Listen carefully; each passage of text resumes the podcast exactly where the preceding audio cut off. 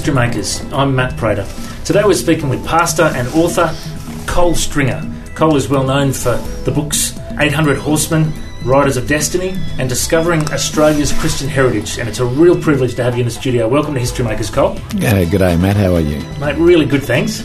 Now, uh, tell me, uh, you're uh, up here in Brisbane at the moment for a convention, but I know that you travel all over the place uh, all around Australia, all over the, the countries of the world. Um, where did it all begin for you? Where did you grow up? Tell us about your, your family upbringing and, and how you came to faith. Uh, okay, I grew up in South Australia, country South Australia. Uh, no Christian background really at all. Uh, my father was a professional kangaroo shooter. We blew Skippy away. I feel the love coming from the tree huggers already. but uh, yeah, that's just how it is. You can't alter your past. But um, so I had no Christian background at all. But I found out many years later, my grandmother was actually born again. So even in my youth and that, there was something there. I knew there was. I, I just walked past a church. I didn't even know anything. But you know, I, I, remember on several occasions going into a church, just kneeling down and praying. So there was always something there. But did the usual thing growing up in the in the country. You know, fast cars, booze, girls. And that's about all it was met uh, the love of my life. We've been married 47 years, and but for the first seven years of my life, we weren't Christians. And uh, so, you know, I was a bit disillusioned actually. I had a friend out of the Navy that took on the na- uh, a certain denomination, we'll say, you know, as a minister. yep. And uh, I owned a fishing tackle gun shop, and he used to come in support my business, and he'd say, uh, "Well, I support your business. Why don't you support mine?" And so I went along one time and he said, Oh, this is the greatest lurk out, you know, get a free car, free house. And I thought, Oh, if this is Christianity, I don't want anything to do with this. This is a con. So it actually turned me away, and my wife and I started looking into the occult, Eastern religions, and things like that, you know, and we were just really, really mixed up real bad. But my wife's uh, father, parents got saved, and they started a Bible study in their, their home. So naturally, we had to go. I'm going along to straighten these people out. Now I know zip myself, but I'm going to straighten them out anyway. And uh, there was a fellow there that really challenged me. A, a, a, real man. You know, is it okay to say sometimes that uh, we need some real men in the church? Yeah, There's yeah. no shortage of wussy. This was a real bloke. I thought, gee, this is great. So anyway, and he challenged me, really challenged me. So anyway, as a result of that, my wife and I we knelt down. We accepted Jesus Christ as our Lord and Saviour. And I've n- never looked back. Now I didn't see angels or lightning bolts in the sky, but my life drastically changed. And uh, we moved to Darwin shortly after that, and um, as I say. Uh, had a gun shop up there, and I, I just loved the outdoor life. I never had the slightest intention of ever being in ministry, ever you know, because I thought most of them looked like they'd lost their first hundred dollar bill or cruise directors for the Titanic. Now it's not like that now, but that's anyway. So I was telling you that we joined a certain denomination up there, and uh, great, lovely people, but nothing was happening. There was more action at the opening of an umbrella, you know. So anyway, we and they, I went along and I said, you know, what do you do? I'm a, oh, I'm a school teacher. What are you? Are you? I'm a, I'm a missionary. And, and they said, what do you do? I said, I sell guns. they looked at me like I said, man, I like I was six six six or something like that. Anyway, you couldn't possibly be a Christian and sell guns. So it sort of even the church culture shook me up a little bit. I thought, you know, gee whiz. Anyway, but uh, you know, uh, my wife and I, we were really hungry for the things of God. And um, in the 70s, it was, um, she took me into flying down to hear this black American preacher called Fred Price. And uh, he changed, in one week, it changed my life forever. I, um, I, feel like I've been born again again. And I said to my wife, I'm going to go home and sell my business. We're going to go to Bible school. And uh, just uh, 30, what, five, six years later, I could preach the message he preached that day off the top of my head. And some people wouldn't even know what was preached last Sunday, you know. But, uh, but it just radically changed my personality, even. Even my wife said, you know, dramatic changes.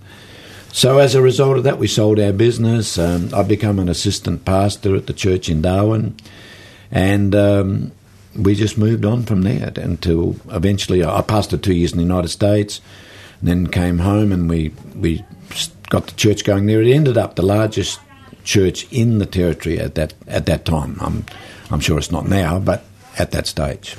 Now, you often travel and share uh, the message um, of the gospel in Australia. Hmm. And I know out in you know outback towns and small little churches, um, people can be quite hardened to the gospel. People Aussies are like cynical and not sure about it all. Yeah. Uh, tell tell me about how people respond when, when you share out there. I, I know what you're saying, but I think mm, perhaps even a little bit more correctly, they don't like phonies. Yeah.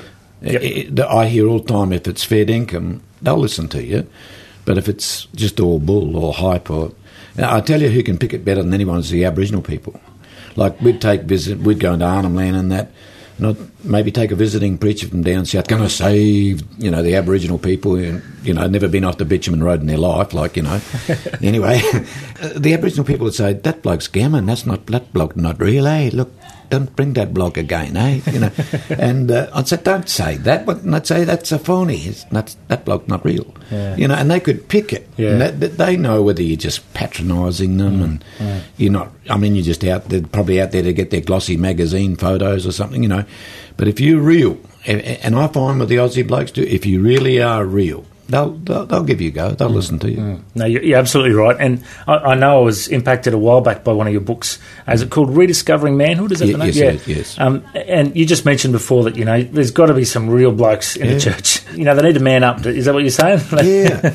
Well, hey, read the Bible. I mean, it was gentle Jesus, meek and mild. Hello. he drove the money changers out of the temple with a whip. yeah, yeah. Anybody that can separate a Jew from his money's no wimp. Is you know, I mean, like, hello. And uh, I mean, imagine what it would take to go to the cross. Mm. Uh, and, and I mean, Paul, I mean, he's whipped, he's beaten up, he's left for dead. I believe he was dead. Mm. And what does he say? Like, let's get out of here. He says, no, none of these things move me. For me, you know, that's a bloke. Like uh, Flynn of the Inland, I've just been reading here. It's awesome. Uh, you know, in the, the turn of the century, that, and I mean, he's out in the outback and he's going. He's taken the gospel out there, and he goes along to a Burke. I forget the town. Just forgive me. I forget the town. Anyway, outback, and all it says is a pub and a police station. So he fronts up, look to, for a place to have a service. Well, you imagine all the blokes sitting out the front, the ringers and the stockmen and their navy blue singlets and boots, and you imagine what sort of reception. He, he goes into the pub. There's knife marks. We've been throwing knives into the bar. And so he asked the pub owner, he says, I'm looking for a place to have a church service. Well, uh, he says, Well, mate, if there's anybody still sober after the, we close, you can use the building. Yeah. So Saturday night in an outback pub, and he gets up. You imagine, and he's packed with blokes with their beers, and he gets up and he says, Just want to talk to you about mateship. You blokes that know something about mateship. Well, this is the end of the war. You know, he says, if I wouldn't be alive if it wasn't for, for my mates. He said, uh, I was given up several times in the bush, but my mates still came looking for me. And he says, remember the war? He says, it was our mates. The code of the light horse was you never left a mate, no matter what. And so after about 20 minutes, he says, I, I see I got them. Tears running down their cheeks, you know. So he says, I just want to talk to you about a mate that sticks closer than a brother. Someone that says, Greater love is no man than this, than he lay down his life for his mates. Not just inconvenience himself, but virtually lay down. Uh, How'd you like a mate like that? I mean, you know, I mean, that's the code of the bush. Mm. And so he says, in an outback pub, half the hands go up to accept Jesus as Lord. Mm. So there is a way to reach the people. It may not be through smoke machines and gelled hair, but there is a way to reach them. Yeah. You know, I mean, we sort of think Australia ends at the at the Brisbane or the city borders. No, the real heart of the country is in the is in the bush, the outback, the small towns hmm. right throughout the country. That's the thing. You've got to speak the language. When, when you, you know, you've got to be real about it. You, I you feel know? comfortable. Yeah. You- Yep. know, I, I know how they think. Yep. And then, hey, if they think you're phony, they'll just quickly tell you. Now, So- you just mentioned a minute ago the the light horseman. Yes. Now, uh, I d- did some research on my family tree. Yeah, you were telling me. And my great grandpa, uh, Charles Wheaton, was one of the 800 light horsemen in, in Beersheba. Right. Uh, came down from the Mount of Olives. And uh, tell us a bit about, you've written a book about that too. Tell us a bit about uh, the Australian history makers that I- really changed the world. Well, uh, I mean, you know, Jesus is coming back to Jerusalem, not New York City or London, as you know, but new, to Jerusalem. And uh, the city that he is coming back to is ruled by Muslims for for 400 years, from 1517 when it was captured by the Ottoman Turks until 1917 it was ruled by Turks, which was pretty cruel to the, you know, to the Jewish people. And uh, 11 crusades tried to take it could, and got in for a period of time into Jerusalem, but when they did, they were crueler to the Jews than what the Muslims were. I mean, they were just anti Semitic. And uh, so, driven out again, then Napoleon sent an army in uh, 1796. Uh, Napoleon loved the Jewish people, tried to liberate. Again, the, the Brits sunk his fleet, he was defeated. So, for 400 years, the city that Jesus is coming back to is ruled by Muslims. But in 1914, the First World War broke out. We were 13 years old as a nation. Traditionally, in Jewish culture, when a man becomes a boy at 13 years of age, they don't have teenagers like we do. You go from boyhood to manhood. Anyway, so um, uh, you you know, we went to Gallipoli, got a blood nose, but then shipped back to the Middle East, uh, 45,000 light horsemen, you know, with their horses, and uh, eventually they're pushing the, the, Turks back in the Sinai Desert. But in nine, 31st of October 1917 would be the day that they would make the charge on Beersheba. Uh, the Brits tried to take Gaza. The, the, the, Turks had built a line of forts from Beersheba, Well of the Oath, to Gaza, where Samson carried the city gates. It took care of 11 crusades, took care of Napoleon, surely to take care of a few bushies from down south, you know. So 60,000 British troops with tanks assail Gaza for three days and, and can't take it. So on the, the third day, Chauvel, General Chauvel says, if we can't take the wells tonight, we'll lose thousands of horses and hundreds of men. Some of the horses hadn't had water for 70 hours in the desert. So they call up the, the Desert Mounted Corps, the Anzac Light Horse. They're going to make a charge across six kilometres into the face of 4,700 troops, outnumbering them six to one, you know, in the trenches. Heavy machine guns, artillery. Chauvel says every man will probably be killed in the first 10 minutes, but we are desperate. So, to cut a long story short, they make the charge, they take the wells, and they lose 32 men. And General Chauvel says either this is the greatest military victory of the war or this is the hand of God. And so, for the first time in 400 years, the gateway to Jerusalem was opened, not by the might of the English army or the American army, but by your forefathers, your great grandfather, and my great my grandfather. And sadly, the Jews know more about that heritage than we do. Oh, it's changing a little bit now. The Americans are very open to it. But a lot of Aussies, as you said yourself, uh, last generation wouldn't have a clue what you're even talking about. So, uh, but that's part of our heritage. Another part of uh, our heritage that I know you've, you've written about is um, that Australia was proclaimed the great Southland of the Holy Spirit on the day of Pentecost, which That's is actually right. today right. when we're doing this interview right That's now, right. which is just giving me shivers down my spine. Yeah. Tell us a bit about uh, how, you, how you discovered that and, and, and what that proclamation means over our country. Well, actually, I was in England and uh, walking along the shore there, uh, you know, of the beach, well, the most miserable excuse for a beach I've, I've ever seen in I said, "This is not a beach; it's a pile of rocks." I'm endearing myself to the English, but anyway. And uh, uh, we were actually we were in Plymouth, and uh, I said, "Honey, this is where the this is where the Mayflower set out. Somewhere here, there's a monument to these people, you know, because we'd spent two years in the states and they loved their heritage."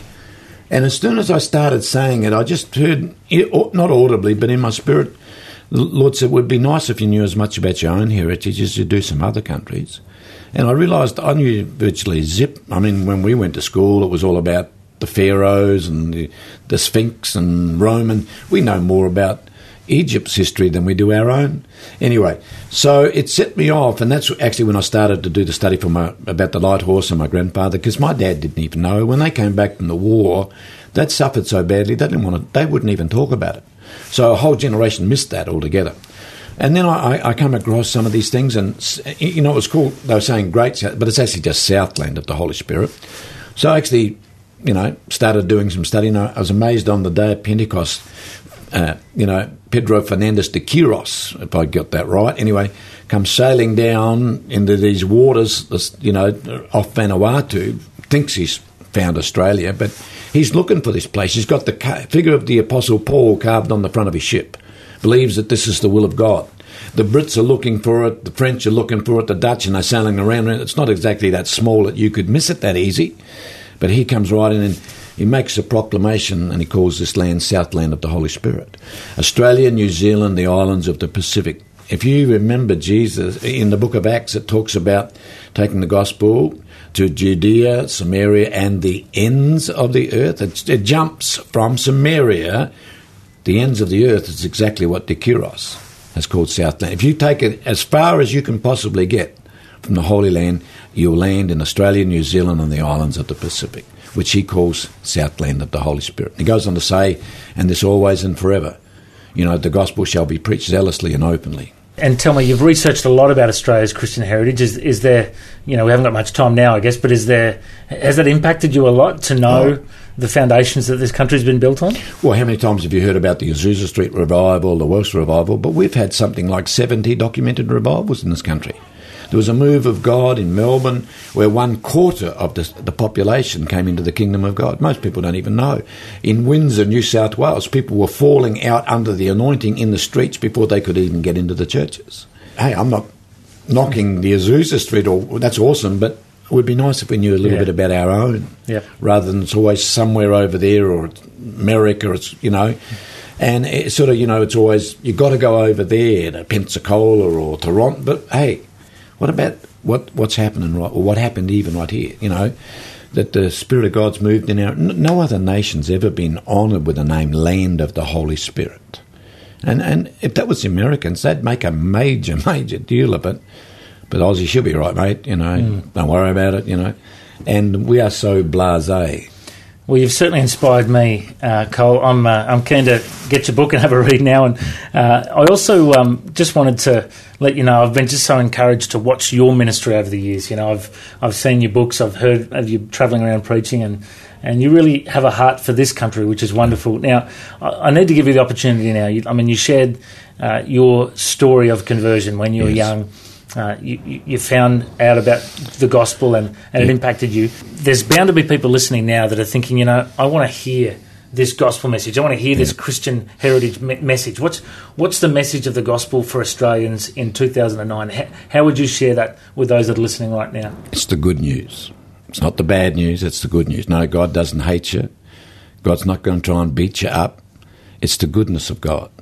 And I, I believe that Jesus died for each and every one of us. You know, uh, sometimes we get sort of funny ideas and that, but really, if you study, you know, there's only one sin that's going to keep you out of heaven, and that's rejection of Jesus Christ. Because sin is sin. You know, some people think, oh, I'm the worst, I've done this. Hey, the only thing that'll keep you out of heaven is rejection of Jesus Christ. Read, read the Bible itself, it's the good news. So we serve a, a, good God, not a bad God. It's the goodness of God that brings man to repentance. And I believe the good news is that you don't have to go to hell. The good news is you don't have to be sick. The good news is you don't have to be depressed. The good news is that Jesus came to set us free from all of that, the curse of the law. Hey, if I if this wasn't re- real, I wouldn't be preaching it, mate. I, if this was, if I hadn't proved it in my own life, forget it. Let's all go to the pub or something like that. You know, I'm just being honest. yeah. But th- th- this is in an age of, of, of everything plastic and phonies and phony people. The one thing that you can base your life on is the authenticity of the Word of God. And Jesus came to pay the price. It's the good news. Maybe you heard that, you know, Jesus or the, God's out there waiting with a big stick to whack you over the head, or this is the judgment, you know, on the nation or something. Listen to me. It's the goodness of God. It's the goodness of God that brings man to repentance. And I find that he's a faithful mate that sticks closer than a brother. And I found that everything that he said in his word, that he'll fulfill and back it up. Mate, I reckon that is good news, and I can see that it's not fake; it's the real deal. It's, yeah. it's, uh, you, you, know, when you get cut, you bleed. The good news, I can see that. So, uh, mate, thanks for sharing that. And if you're listening out there and you've been impacted by this message, uh, just send us an email: info at historymakersradio.com and we'd love to uh, talk to you more about uh, about faith in Jesus. Now, Cole has been very generous today, and he's willing to offer uh, 20 books. We're going to give away 10 books of the 800 Horsemen, Riders of Destiny, and 10 books of the Discovery, uh, Discovering Australia's Christian Heritage. So, yes. the first 20 people to send an email to info at historymakersradio.com uh, will uh, organise to get those books mailed out to you. Just send us your info with your address details, and the first 20 people will get a, a free copy of those books. Thanks to Cole Stringer. Now, Cole, what's the best website for people to go to if they want to find out more about your ministry? Um, yeah, colestringer.com. Uh, www.colestringer.oneword.com. Okay, mate. We'll, we'll have a link to that from the History Makers website as well. Mate, I reckon you're a history maker. Thanks for joining us. Yeah, thanks, Matt. Thanks. History Makers.